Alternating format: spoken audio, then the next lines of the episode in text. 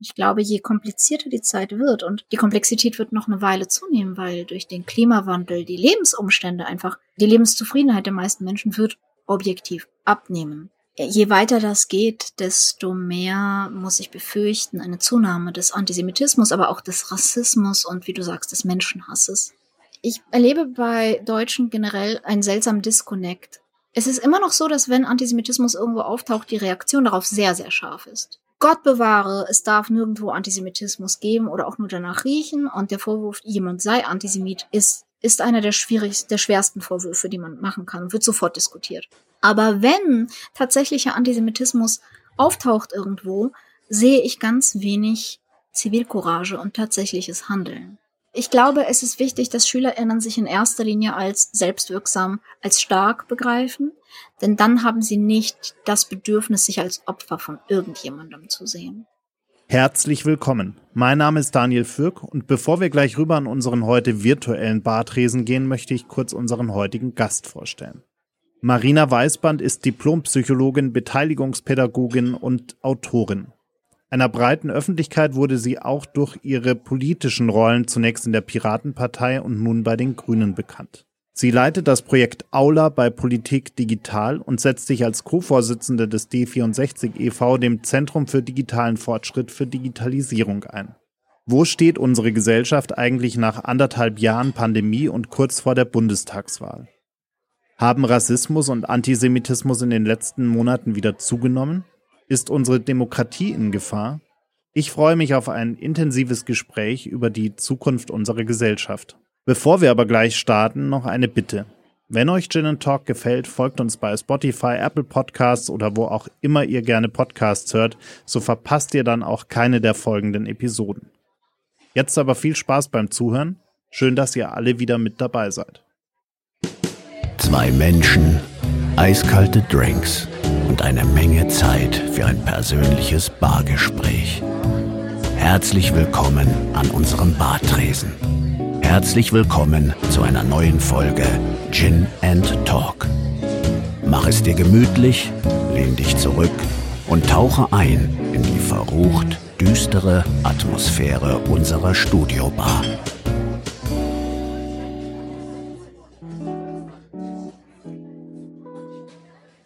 Marina Weißband, ich freue mich sehr, dass wir uns heute unterhalten können und äh, wenn auch nur virtuell zugeschaltet, aber dennoch sehr schön, dass du dir die Zeit nimmst und wir uns ein bisschen über Politik und Demokratie unterhalten können. Hi, danke für die Einladung. Ja, sehr gerne. Wir nehmen quasi Mitte August auf und äh, die Bundestagswahl rückt immer näher und äh, man, es wird immer spannender, irgendwie scheint noch alles offen zu sein. Äh, es, es verschiebt sich die ganze Zeit hin und her.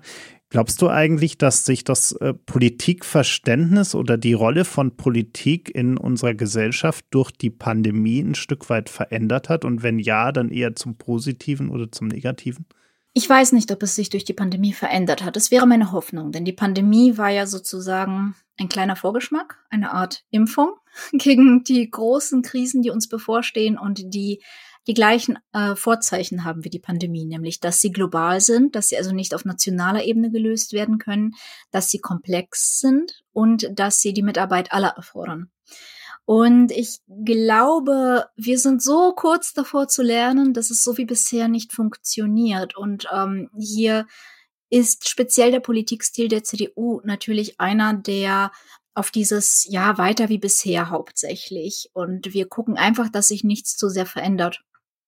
Einerseits bemerken die Menschen, glaube ich, langsam, dass wir mit diesem Politikstil in eine Sackgasse laufen, an der wir Gestaltungsfähigkeit verlieren und an der die Umstände sich gerade dadurch ändern, dass wir nichts tun. Auf der anderen Seite sehnen sich die Menschen so sehr nach Stabilität, dass ich glaube, sie könnten durch einen psychologischen Trugschluss eben im Gegenteil möglichst konservativ wählen, weil sie das Gefühl haben, dadurch die Veränderung aufhalten zu können. Du bist auch Mitglied äh, der Grünen und äh, dort auch aktiv. Deshalb äh, das vielleicht mal vor, vorweg äh, geschickt. Aber ich bin nicht objektiv. aber dennoch das Thema, mit dem deine Partei ja ursprünglich mal auch äh, angetreten ist und das natürlich bis heute eine sehr sehr große Rolle spielt, ist natürlich äh, Klima- und Umweltschutz. Und äh, wir haben gerade erst eine äh, längere Episode mit Frank Schätzing aufgenommen, der äh, ein, ein großartiges Sachbuch zum Klimawandel geschrieben hat, wo ich äh, danach auch gesagt habe, also wer das gelesen hat und es immer noch nicht verstanden hat, dem kann ich irgendwie auch nicht mehr helfen. Aber warum tun wir uns eigentlich politisch äh, immer noch so schwer, die, die Tragweite dieses Themas irgendwie ernst zu nehmen. Also man hat ja das Gefühl, äh, egal ob man äh, Paris anschaut oder auch alles, was danach kam, es, es sind immer irgendwie Lippenbekenntnisse, dass man ja mal was tun müsste und äh, das wäre doch wichtig und äh, überhaupt.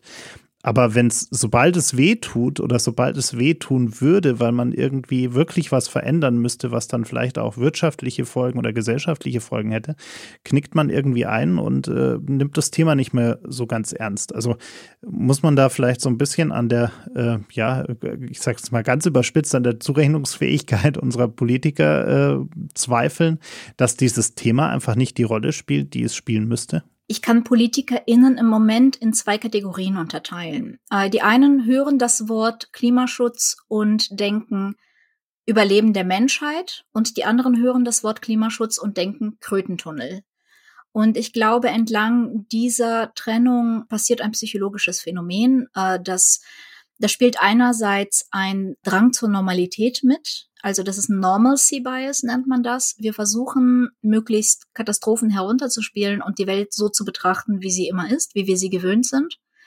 Das zweite sind massive Lobbyinteressen, die hier eine Rolle spielen. Die CDU ist nun mal sehr, sehr eng verwoben mit Menschen, die ihren Profit aus fossilen Energien bekommen. Der Exxon-Bericht, nachdem diese präzise klimatische Katastrophe vorhergesagt wurde, kam 1982 raus. Also die fossile Industrie wusste schon seit über 40 Jahren, äh, dass das ein Problem werden wird und handelt ja nicht aus Unwissen, sondern weil diese Menschen davon ausgehen, dass es sie selbst nicht mehr betreffen wird und weil dahinter auch einfach diese Mechanismen stecken, die selbstverstärkend sind. Ähm, man plant als Politiker nun mal in Legislaturperioden und als Konzern in Quartalen. Und nur wenn wir das von einer menschlichen Warte betrachten, äh, und das können wir fast nur als Zivilgesellschaft, dann können wir sehen, wie wirken sich solche Politiken auf unser Leben aus oder auf das Leben unserer Kinder. Ich glaube, immer mehr Menschen kommen zu dem Schluss, dass das tatsächlich ein brennendes, wichtiges Thema ist. Aber es ist eben auch ein sehr, sehr gruseliges Thema. Und wir Menschen neigen dazu, gruselige Themen gedanklich zu vermeiden. Und wir beschäftigen uns dann mit, wer hat wen junge Frau genannt oder äh, so Randerscheinungen, weil das leichter ist. Das ist für uns leichter zu verstehen und angenehmer zu bearbeiten. Ja, wir haben äh, natürlich auch im, im vergangenen Jahr oder in den vergangenen anderthalb Jahren mit so viel Komplexität äh, zu kämpfen gehabt, mit so vielen neuen Situationen zu kämpfen gehabt. Und wir hatten auch eine ganze, äh, ja, Bewegung ist ein zu großes Wort, so viel Raum will ich dieser ganzen Geschichte gar nicht geben. Aber wir hatten eine Gruppierung an, an Menschen, die äh, sich ihrer äh, Grundrechte beraubt fühlten, die äh, Demokratie in Frage gestellt haben, beziehungsweise gesagt haben, wir hätten ja ja gar keine Demokratie mehr und es wäre eine, eine Corona-Diktatur und so weiter. Hm, machst du dir bei solchen Bewegungen, bei solchen Gruppierungen, bei solchen Aussagen Sorgen um unsere Demokratie? Absolut, weil das eine Reaktion ist, eine menschliche Reaktion, eine psychologische Reaktion auf gefühlten Kontrollverlust und Komplexität. Wenn Menschen Komplexität reduzieren, dann neigen sie dazu, sie in einfache Weltbilder zu pressen. Und das einfachste Weltbild ist, es gibt die Guten und das sind wir und es gibt die Bösen, die da oben, die Elite, die Globalisten und das sind die anderen. Und äh, alles Übel der Welt wird dieser Menschengruppe zugeschoben. Diese Menschengruppe wird selten genau definiert. Wenn sie definiert wird, dann läuft das oft auf die Juden hinaus. Aber was auch immer, we wem auch immer die Schuld gegeben wird in diesem binären Populismus, erstens, er ist grundsätzlich nicht geeignet, irgendwelche Probleme zu lösen.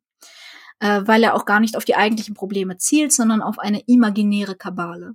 Und zweitens, er äh, öffnet Populismus, Rassismus Tür und Tor und ähm, spricht die niedersten Instinkte von uns an. Und das funktioniert deshalb so gut, weil wir äh, in emotionalen Situationen, wie zum Beispiel in Krisen, ja, sind unsere niedersten Instinkte nun mal sehr präsent. Die Demokratie wiederum basiert darauf, dass wir uns möglichst unseres Verstandes bedienen. Ja, sie ist ein aufklärerisches Konzept. Und die Aufklärung steht dem entgegen und hatte auch schon immer diesen Kampf gegen die niedersten Instinkte zum Ziel, weil wir dadurch als Menschen einfach weiterkommen, weil wir überlebensfähiger werden. Wie kommen wir denn aus dieser Pandemie-Sondersituation, was diese Themen angeht, wieder, wieder raus? Also glaubst du, da wird, wird nachhaltig was, was hängen bleiben oder, oder kommen wir irgendwann mal wieder in den Modus, wo, wo diese ganzen Vorwürfe, diese ganzen Anfeindungen, diese ganzen äh, negativen Auswirkungen eben auf Gesellschaft und Demokratie äh, wieder, wieder zurück sich zurückfahren? Ich bezweifle, dass das ein Pandemie-Sondermodus ist. Die Pandemie ist hier der Auslöser, aber ich glaube nur Teil der Ursache. Ich glaube, ähm, die größere Ursache ist, sind all die anderen Veränderungen, die ähm, das normale, in Anführungszeichen, Leben der Menschen bedrohen. Und das sind die Digitalisierung, das sind Globalisierung, das ist eine wachsende Schere zwischen Arm und Reich, das ist soziale Vereinsamung, das ist das Wegfallen sozialer Netze, bekannter Berufe, althergebrachter Familienkonzepte und Geschlechterrollen.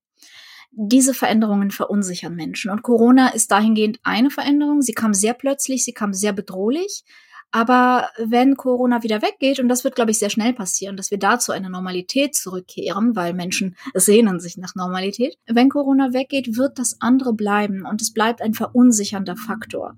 Und die Frage aller Fragen ist, wie sind Menschen in der Lage, wie können Menschen mit Unsicherheit umgehen? Wie haben sie das gelernt? Alles, was ich hauptberuflich mache als Demokratiepädagogin ist, oder Beteiligungspädagogin, ich bringe jungen Menschen bei, mit Unsicherheiten und mit Verantwortung umzugehen, in denen ich ihnen verbindliche Beteiligung über ihre Schule erlaube. Und damit üben sie im Kleinen in ihrem konkreten Lebensraum mit echten anderen Menschen Tag für Tag, Jahr um Jahr, wie sie äh, selbst wirkmächtig sein können, wie sie Selbstwirksamkeit aufbauen können. Und das ist das Gegenteil dieses gefühlten Kontrollverlusts und dieser gefühlten Ohnmacht, die uns in diese Verschwörungstheorien und Populismus treibt. Ähm, das kann man auch mit Erwachsenen machen. Man kann mehr Bürgerbeteiligung machen, man kann Bürgerinnenräte machen, man kann stärkere kommunale Netzwerke bauen, mehr in Sozialarbeit investieren. Und dann hätte man die beste Prävention gegen diesen Populismus und das wäre die beste Hilfe für Demokratie. Aber das sind Personalkosten hauptsächlich. Ich habe die letzten Jahre immer gesagt, so mit Hinblick, in Hinblick auf die Herausforderungen der Zukunft, dass die, die größte Herausforderung, äh, die auf uns zukommt, eigentlich Aufklärung ist. Also den Menschen äh, beizubringen, was da auf sie zukommt, was für Veränderungen kommen, wie die zusammenhängen, was, wie das funktioniert äh, und so weiter. Das heißt, äh, würdest du, würdest du auch so sehen? Absolut. Ich habe ähm, selbst die These aufgestellt, dass wir eine zweite Welle der Aufklärung brauchen oder am Anfang derer stehen. Das hängt ganz stark zusammen mit der Technologie der Digitalisierung, die genauso wie seinerzeit die Technologie des Buchdrucks plötzlich ganz neue Möglichkeiten eröffnet hat, viele Menschen zu bilden. Und plötzlich war Bildung nicht mehr das, was du gebraucht hast, um einen Job zu machen, sondern es war ein menschliches Grundrecht.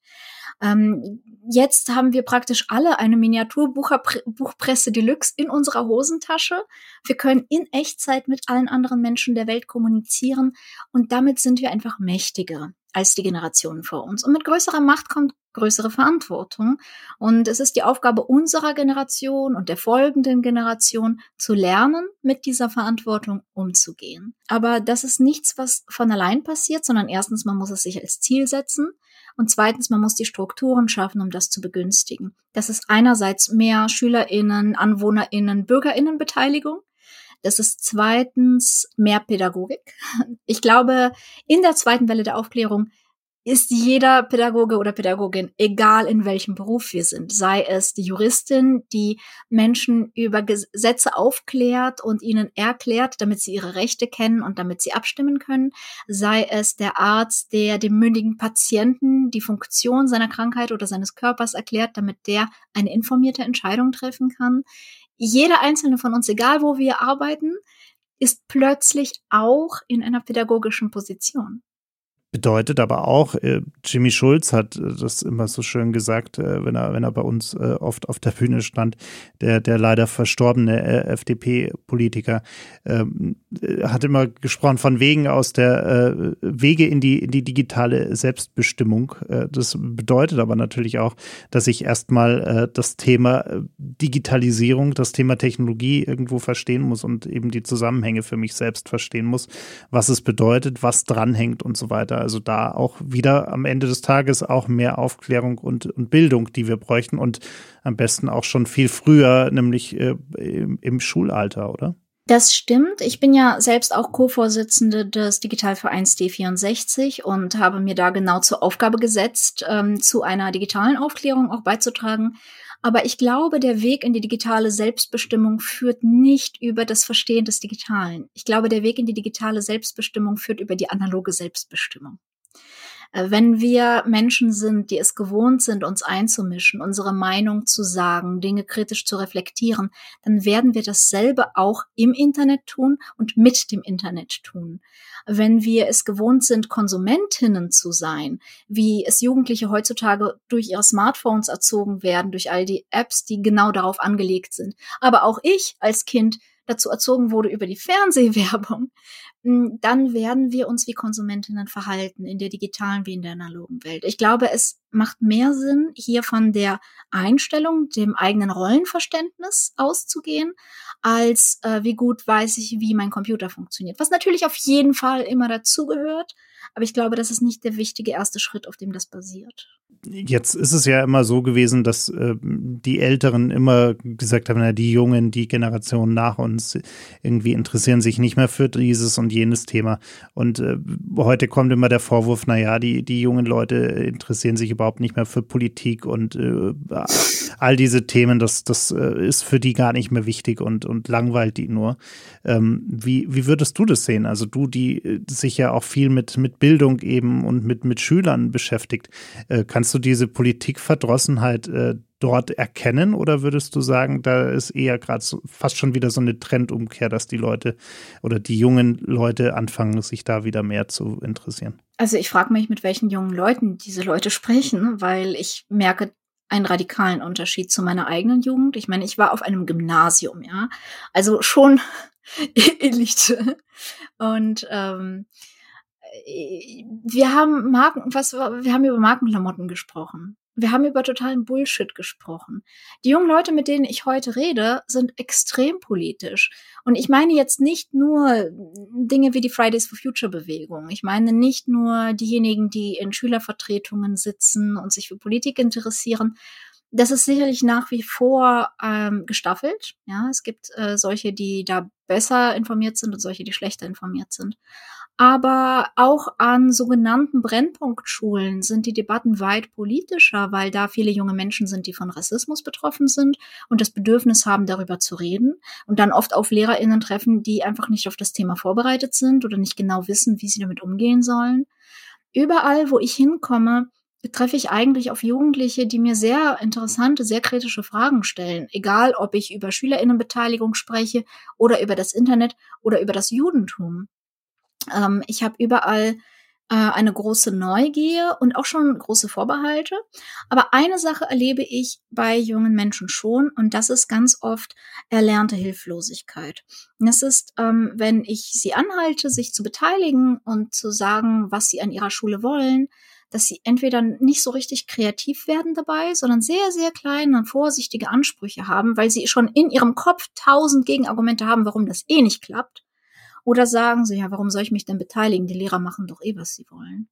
Das ist eine Anpassung an ein, ja, am Ende des Tages autoritäres Schulsystem. Denn das ist es. Egal wie viele, wie viel Mühe sich die Lehrerinnen und Lehrer geben und die Schülervertretung. Aber am Ende des Tages komme ich in einen Raum, ich muss dann und dann da sein, ich muss 45 Minuten Mathe lernen, ich muss 45 Minuten Deutsch lernen, ich werde geprüft, davon hängt der Rest meines Lebens ab.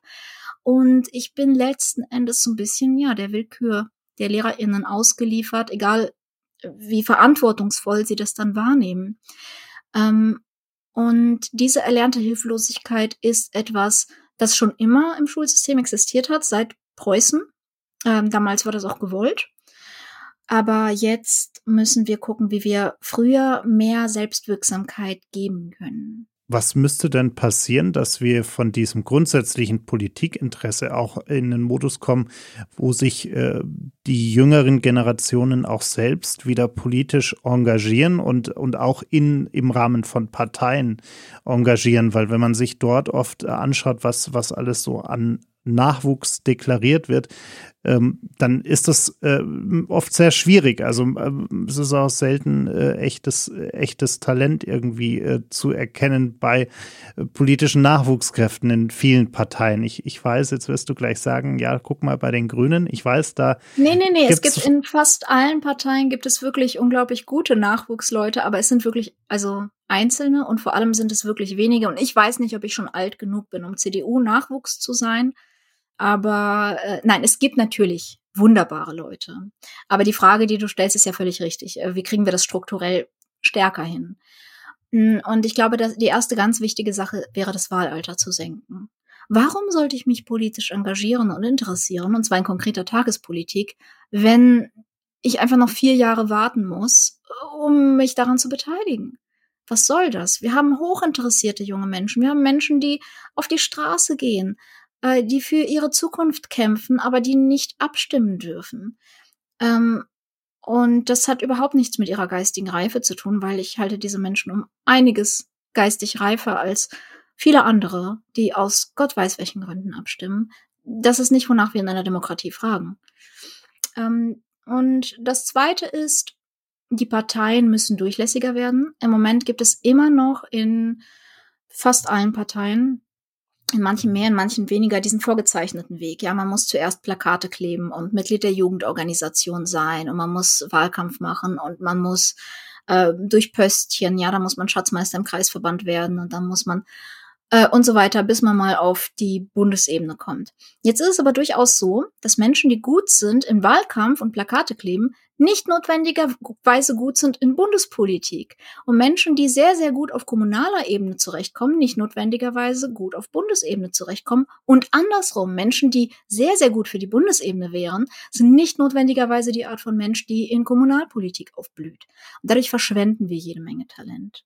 Und zuletzt müssen wir uns einfach auch damit abfinden, dass politische Partizipation heutzutage nicht so starr ist, dass sie in Parteien immer gedacht werden kann. Junge Menschen engagieren sich stärker punktuell, stärker in Einzelfragen. Und das ist auch natürlich, denn Parteien wollen ja bestimmte, ursprünglich bestimmte Gesellschaftsschichten vertreten, die es so aber gar nicht mehr gibt. Und ich kann durchaus mit der Politik der FDP in liberalen Fragen super viel anfangen, kann mit ihrer ökonomischen Politik aber überhaupt nichts anfangen, äh, würde im Klimaschutz immer mit den Grünen gehen, in einigen mit den Linken. Also ich äh, möchte mich manchmal als Mensch nicht für mein Leben in ein Parteibuch schreiben, sondern flexibler sein. Und ich glaube, die Art, diese flexiblere Politik zuzulassen, dafür wären Bürgerinnenräte, Echtzeitabstimmungen, Meinungsbilder, stärkere direkte Partizipation. Das wären, glaube ich, sehr, sehr wichtige Ergänzungsmittel. Und die Parteien könnten punktuell mit Bewegungen zusammenarbeiten. Absolut, ja. Äh, wie helfen denn in dem Kontext, äh, also ich habe mich vor äh, zwei, drei Wochen auch äh, mit, mit Nico Lummer dazu unterhalten und haben dann eben auch über so, so Gruppierungen oder so Vereine wie, wie D64 gesprochen. Ist das vielleicht auch wirklich so ein Punkt, wo man über solche Themen, über solche äh, Initiativen es auch schaffen kann, Leute erstmal für erstmal Talent zu finden, was sich mit bestimmten Themen beschäftigen möchte, um dann herauszufinden, vielleicht gibt es aus dieser, aus diesem Interesse für ein Thema dann am Ende auch ein gewisses politisches Talent, wo man sagen könnte, das würde jetzt auch Sinn machen, in einer Partei dann entsprechend aktiv zu werden. Absolut. Wenn ich eine Partei wäre, dann würde ich meine Kader eher nicht aus meiner eigenen, aus meinen eigenen Kreisverbänden rekrutieren, sondern tatsächlich aus ähm, solchen oder auch aus solchen Vereinen und Organisationen und Bewegungen. Bei D64 haben wir, bearbeiten wir bestimmte Themen. Das heißt, wir haben uns gefunden, nicht notwendigerweise nur anhand unseres Menschenbildes, was ungefähr übereinstimmen muss, sonst könnten wir überhaupt keine Politik machen, ja. Also wir haben ein vage progressives Menschenbild und da reinpassen alle vage progressiven Parteien. Im Moment haben wir eine rot-grüne Spitze sind aber parteiunabhängig, sondern wir stellen uns eher die Frage, wie kann man Digitalisierung so gestalten, dass sie wünschenswert ist für so ein progressives Menschen- und Weltbild. Und ähm, als Verein sind wir dahingehend auch sehr, sehr wirkmächtig, weil äh, wir natürlich extrem viel Kompetenz dann vereinen und wir im Gegensatz zu einer Partei können zum Beispiel viel basisdemokratischer sein. Wir können ähm, in unseren AGs auf unfassbare Manpower setzen. Da wird ja aktiv gearbeitet und es werden Dinge ausgearbeitet. Und wir hoffen einfach, dass die Parteien dann kommen und sich an unseren Vorschlägen, an unserem Content, an unseren Konzepten bedienen und sie sich einfach ins Wahlprogramm schreiben. Weil das ist ja auch keine proprietäre Geschichte. Wir wollen unsere Ziele ja durchsetzen. Richtig, ja. Es, es, müssen ja Lösungen geschaffen werden für die Probleme. Und, und das ist ja eigentlich vollkommen egal, für welche Partei. Also wir brauchen ja die Lösung am Ende, die einfach umgesetzt wird für Richtig. viele der Herausforderungen, die da so auf uns zukommen. Hm, was würdest du denn jemandem sagen, der äh, dir vielleicht auch pandemiebedingt, vielleicht auch nicht pandemiebedingt eigentlich egal, der zu dir kommt und im Hinblick auf die Wahl sagt, nee, also äh, meine Stimme ich, ich gehe nicht wählen, weil wählen bringt ja eh nichts und es, es sind eh immer die gleichen Leute und das, ich kann eh keinen Einfluss nehmen und überhaupt, ich fühle mich überhaupt nicht abgeholt von Politik. Ich würde sagen, dass ich das verstehen kann, aber dass es ungefähr tausende Menschen gibt wie ihn. Und wenn diese Tausende sich entscheiden würden zu wählen und äh, sei es Kleinparteien, sei es äh, die Parteien sozusagen, die, die am allermeisten, es wird niemals eine vollständige Übereinstimmung geben. Ich bin auch nicht mit allem einverstanden, was die Grünen machen. Aber sie entsprechen am meisten meinem Menschen- und Weltbild. Und das heißt, sie machen am meisten Politik für mein Menschen- und Weltbild. Ähm, und was ich auf jeden Fall empfehlen würde, ist, lies über die Überschriften hinaus. Ähm, schau wirklich in die Wahlprogramme. Gerade wenn du glaubst, keine Partei vertritt dich, schau in die Wahlprogramme, möglichst in alle, weil Überschriften leben davon, möglichst zu polarisieren und zu emotionalisieren. Das bringt Klicks, Klicks bringen Umsatz und Umsatz brauchen Zeitungen, um ihre Mitarbeiter zu bezahlen. Dabei entstehen oft aber auch völlig verzerrte Bilder von Parteien und ihren Forderungen. Jetzt fällt mir zu den Grünen eben ein, das Verbot, das angebliche Verbot von Eigenheimen oder äh, das, der angebliche Zwang zur Fleischlosigkeit durch den Veggie Day. Wenn man sich Wahlprogramme anschaut, äh, und zwar beinahe die aller Parteien. Da kann man einverstanden sein, da kann man nicht mit einverstanden sein, aber man hat auf jeden Fall eine akkuratere Vorstellung, was die eigentlich wollen. Wenn wir nochmal einen, einen Themensprung machen, vielleicht fast schon wieder zum, zum Anfang, äh, den Teilaspekt davon. Wir haben äh, Anfang der Pandemie, äh, ja, etwas mehr über vor einem Jahr ein, ein langes Gespräch mit, mit Charlotte Knobloch aufgenommen, äh, rund um das Thema Antisemitismus. Und ähm, sie hatte damals große Sorge, dass dieses Thema gerade wieder so wirklich am, am Hochkochen ist und äh, die Anfeindungen wieder größer werden. Ein Jahr später würde ich sagen, sie, sie hatte, also ich als, als Unbetroffener würde ein Jahr später sagen, oder nur indirekt Betroffener, würde sagen, ja, sie hatte leider recht. Die Pandemie hat irgendwie dazu geführt, dass Themen wie Antisemitismus, nicht nur Antisemitismus, generell Fremdenhass, äh, alles, was irgendwie in, in diese Kategorie Menschenhass, muss man eigentlich mhm. um drüber schreiben, äh, hineinfällt, hat wahnsinnig zugenommen. Ähm, wie, wie, wie siehst du die Situation momentan und die Entwicklung? Ja, ich glaube, sie hat absolut recht. Ich habe es letzten Sommer gemerkt und ich habe einige Leute angeschrieben, ähm, einige meiner jüdischen Freunde und habe gefragt, sag mal, merkst du auch, dass sich etwas verändert irgendwie in der Gesellschaft? Und einige haben mir geantwortet, ja, oh Gott, ich dachte, ich wäre der Einzige, der das denkt. Weil es fühlbar eine Zunahme gab von völlig offen ausgesprochenem Antisemitismus. Und im Zuge dieses Jahres hat sich das auch nochmal bewahrheitet. Wenn wir jetzt über Menschen wie ähm, Attila Hildmann oder Bagdi sprechen, die ja nun einige Anhängerschaft haben und nicht äh, mit antisemitischen vagen Stereotypen oder mit Codes arbeiten, wie das normalerweise der Fall ist, sondern völlig offen gegen die Juden hetzen. Auf eine Weise, die ich mir in Deutschland nie hätte vorstellen können. Aber die haben immer noch eine Followerschaft. Und als ich das getwittert habe über Bhakti, haben so viele Leute gesagt, ja, aber vielleicht verstehst du ihn falsch und ach, der hat doch gesagt, dass er nicht, dass er jüdische Musiker mag, dann kann er doch kein Antisemit sein. Also diese vielen Relativierungen, dieses in Schutz nehmen, das hat mir wirklich, wirklich Angst gemacht. Ich glaube, je komplizierter die Zeit wird und die Komplexität wird noch eine Weile zunehmen, weil durch den Klimawandel die Lebensumstände einfach, die Lebenszufriedenheit der meisten Menschen wird objektiv abnehmen je weiter das geht, desto mehr muss ich befürchten eine Zunahme des Antisemitismus, aber auch des Rassismus und wie du sagst, des Menschenhasses. Ich habe auch das Gefühl, dadurch, dass alle mit so vielen anderen Themen beschäftigt äh, sind, äh, interessiert sich eben auch keiner mehr dafür, äh, dass solche Dinge dann passieren. Also dass es Anfeindungen gibt, dass solche Sachen offen ausgesprochen werden. Ähm, also ist diese Komplexität auch vielleicht so ein Stück weit ein Schutzmantel für diejenigen, die eben solche Anfeindungen betreiben? Absolut. Je mehr Angst ich um meine eigene Zukunft habe oder um meine eigene Relevanz in der Welt, desto weniger kann ich darauf achten, ob da jetzt jemand gegen Juden hetzt, denn ich selber besitze ja keinen und dann betrifft mich das irgendwie nicht. Ich erlebe bei Deutschen generell einen seltsamen Disconnect. Es ist immer noch so, dass wenn Antisemitismus irgendwo auftaucht, die Reaktion darauf sehr, sehr scharf ist. Gott bewahre, es darf nirgendwo Antisemitismus geben oder auch nur danach riechen und der Vorwurf, jemand sei Antisemit, ist, ist einer der schwierigsten, der schwersten Vorwürfe, die man machen kann und wird sofort diskutiert.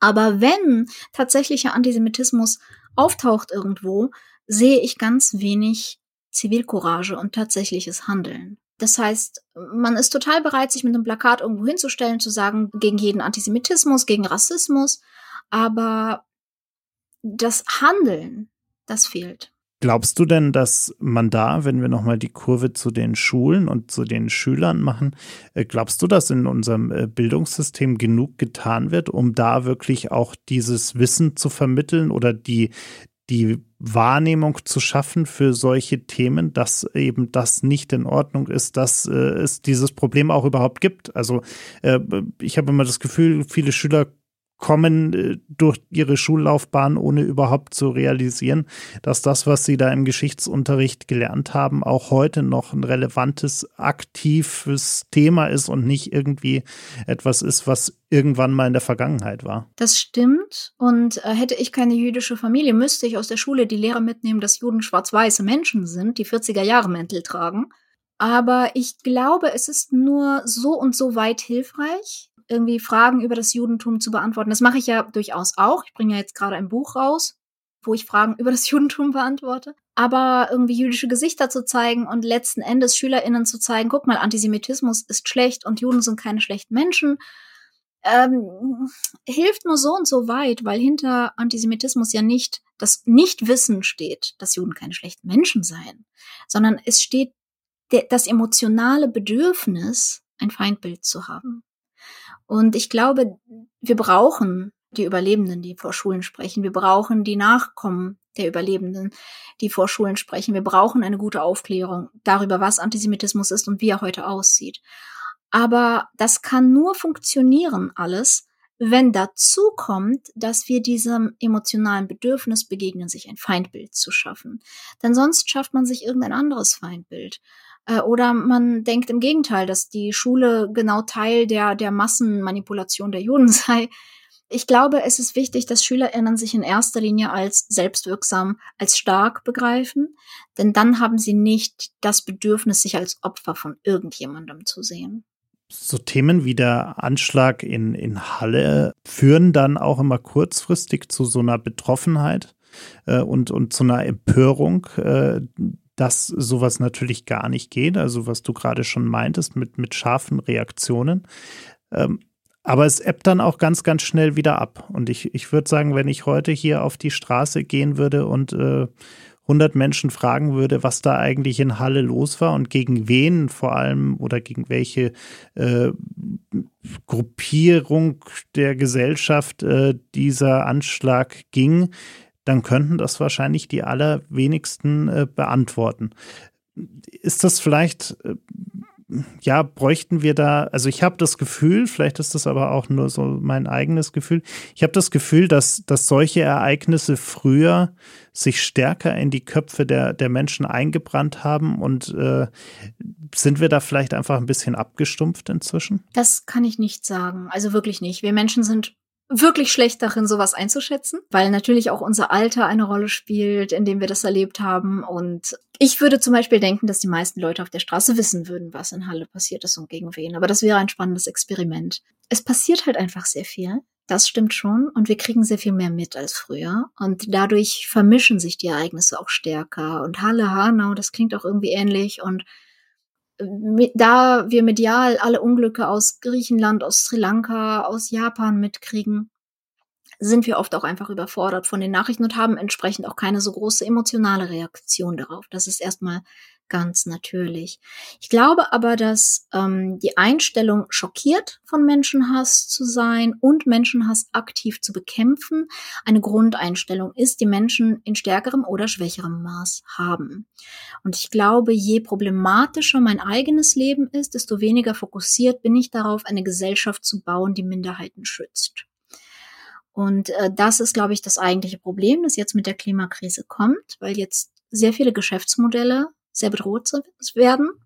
Wir werden große Flüchtlingsaufkommen ähm, haben, also einfach Klimaflüchtlinge von Menschen, die nicht mehr in den Landstrichen existieren können, in denen sie bisher gelebt haben. Also große Migrationsbewegungen und äh, natürlich immer mehr Extremwetter und das heißt immer mehr äh, Zerstörung von Hab und Gut. Und es fällt vielen Menschen sehr schwer, wenn ihr eigenes Hab und Gut bedroht wird, an andere Menschen zu denken.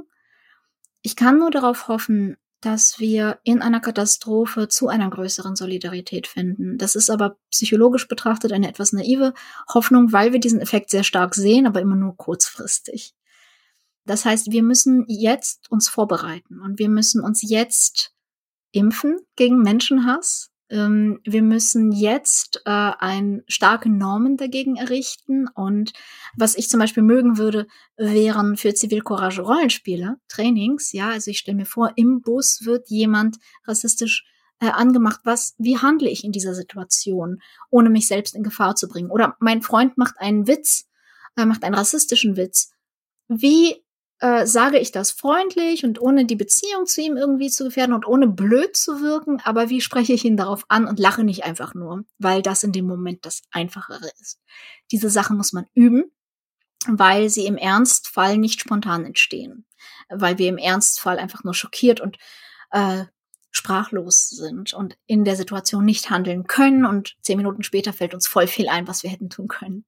Deswegen sowas üben und äh, ganz, ganz klar keine Bühne bieten für Menschenhasser. Nicht diskutieren, ob beide Seiten, ob Cancel Culture, ob Meinungsfreiheit, sondern verstehen, dass das Zulassen von ähm, antisemitischen Narrativen, von rassistischen Narrativen letzten Endes sehr reale und echte Konsequenzen für das Leben und die Sicherheit sehr echter Menschen sein kann.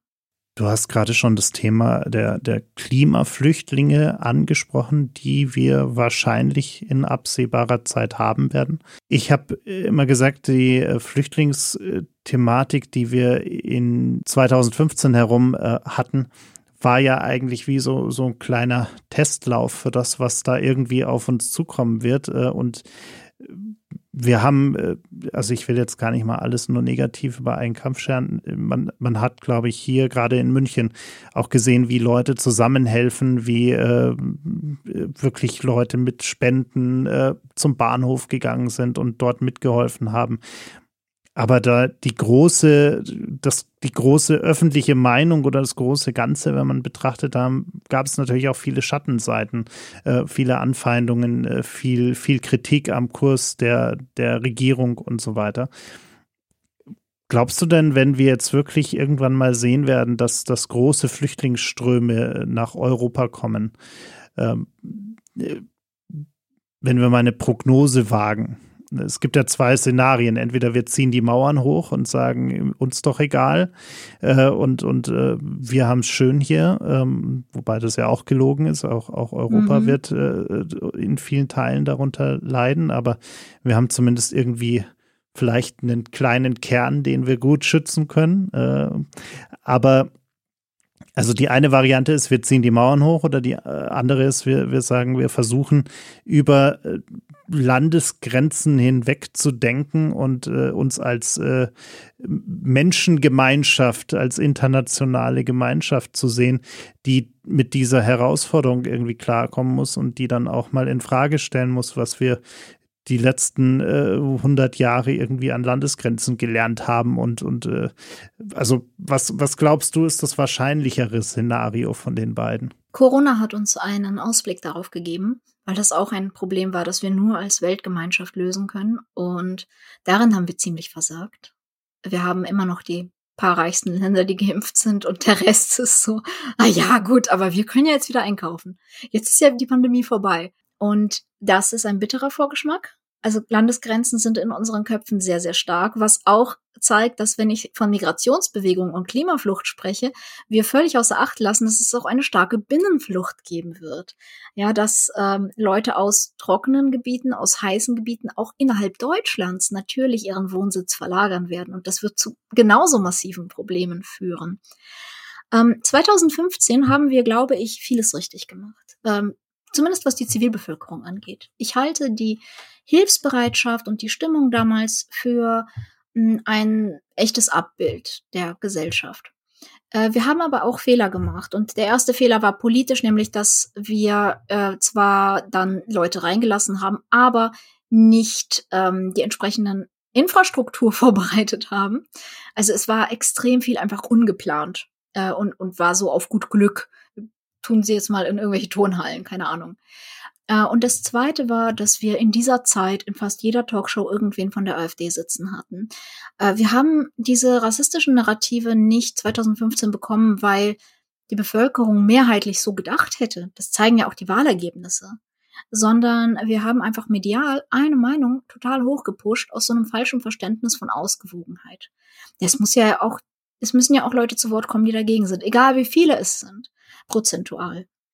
Aber aus irgendeinem Grund haben wir die Meinung von Rassisten für total berichtenswert gehalten. Und ich glaube, wenn wir diesen Fehler nicht wiederholen, dann haben wir eine viel größere Chance darauf, das Ganze tatsächlich sehr friedlich und ähm, konstruktiv zu gestalten. Denn eins ist klar, Menschen ähm, sterben zu lassen, deckt sich irgendwie nicht mit unseren tollen westlichen Werten. Das passt einfach nicht. Und wir müssen riesige theoretische Konstrukte bauen, um das vor uns selbst zu rechtfertigen. Aber ich glaube, eine Welt, in der alle Menschen ungefähr gleich viel haben, ist für alle, auch für die reichsten Menschen, eine sehr viel bessere Welt als eine, in der diese Schere sehr groß ist. In der die einen sterben, verhungern, erfrieren, verdursten äh, und die anderen ihren Reichtum eifersüchtig schützen und darüber immer boshafter werden. Deshalb im Sinne unserem Glücks hoffe ich auf die im Moment entstehende riesige, gigantische Koalition von Menschen weltweit, die Beispiel Fridays for Future Bewegung, die in allen Ländern zusammensteht und sich und das auch wirklich als die globale Aufgabe betrachtet, die es ist. Und davon gibt es immer mehr. Und es wird Menschen geben, die dagegen stehen und es wird Menschen geben, die dafür stehen und es wird 40 Prozent der Menschen geben, die so in der Mitte sind und unentschieden und hauptsächlich zu den Gewinnern gehören wollen, die so eine Massenträgheit ausmachen. Das gibt es in jeder Gesellschaft. Und die gilt es zu überzeugen und zu denen gilt es zu sprechen. Und damit sollten wir eigentlich schon äh, gestern angefangen haben, am besten, äh, um, um da auch die, die, das Fundament zu schaffen für, für eine, eine Gesellschaft von morgen. Vor dem äh, Hintergrund zum Abschluss vielleicht kurz noch eine kleine nähere Prognose, nämlich in den September. es, ich habe es eingangs schon gesagt, es, es bleibt spannend, aber äh, was, was denkst du denn, was, was passieren wird? Ohne Scheiß, ich müsste würfeln an dieser Stelle. es kommt total darauf an, wie der August wettermäßig wird, glaube ich. Also, weil wirklich, das Wetter spielt, glaube ich, bei dieser Wahl jetzt eine enorm große Rolle. Wenn noch eine Hitzewelle kommt, ja, dann fühlen Menschen stärker die Auswirkungen von Extremwetter und dann wird es stärker eine Klimawahl. Wenn das nicht kommt, dann wird das wieder in Vergessenheit geraten und dann werden wieder andere Faktoren eine Rolle spielen. Und ich hoffe natürlich sehr, dass ein Wandel kommt, denn wir brauchen einen Wandel dringend. Und ob das in vier Jahren dann reicht, nach noch vier Jahren CDU-Regierung, ich glaube, dann wird es einfach zu spät sein, ist, dass wir da noch viel retten können. Aber ich glaube, dass Deutschland ein recht träges Land ist, das irrational an sehr vielem festhält, was einfach, weil es so war. Deswegen befürchte ich, dass wir keine großen Veränderungen sehen werden. Ich weiß es nicht. Ich werde kämpfen bis dahin. Auf jeden Fall äh, ein guter Vorsatz äh, und, und kämpfen ist, glaube ich, immer gut, vor allem wenn es um die Zukunft geht. Äh, ich, ich danke dir sehr für dein, deine Zeit und die Einblicke. Danke sehr, alles Gute. Das war's leider schon. Die letzte Runde ist ausgetrunken, das Gespräch zu Ende. Vielen Dank fürs Zuhören. Bitte nimm Rücksicht auf die Nachbarn und sei leise, wenn du die Bar verlässt aber vergiss auf keinen Fall den Abonnieren-Button zu klicken.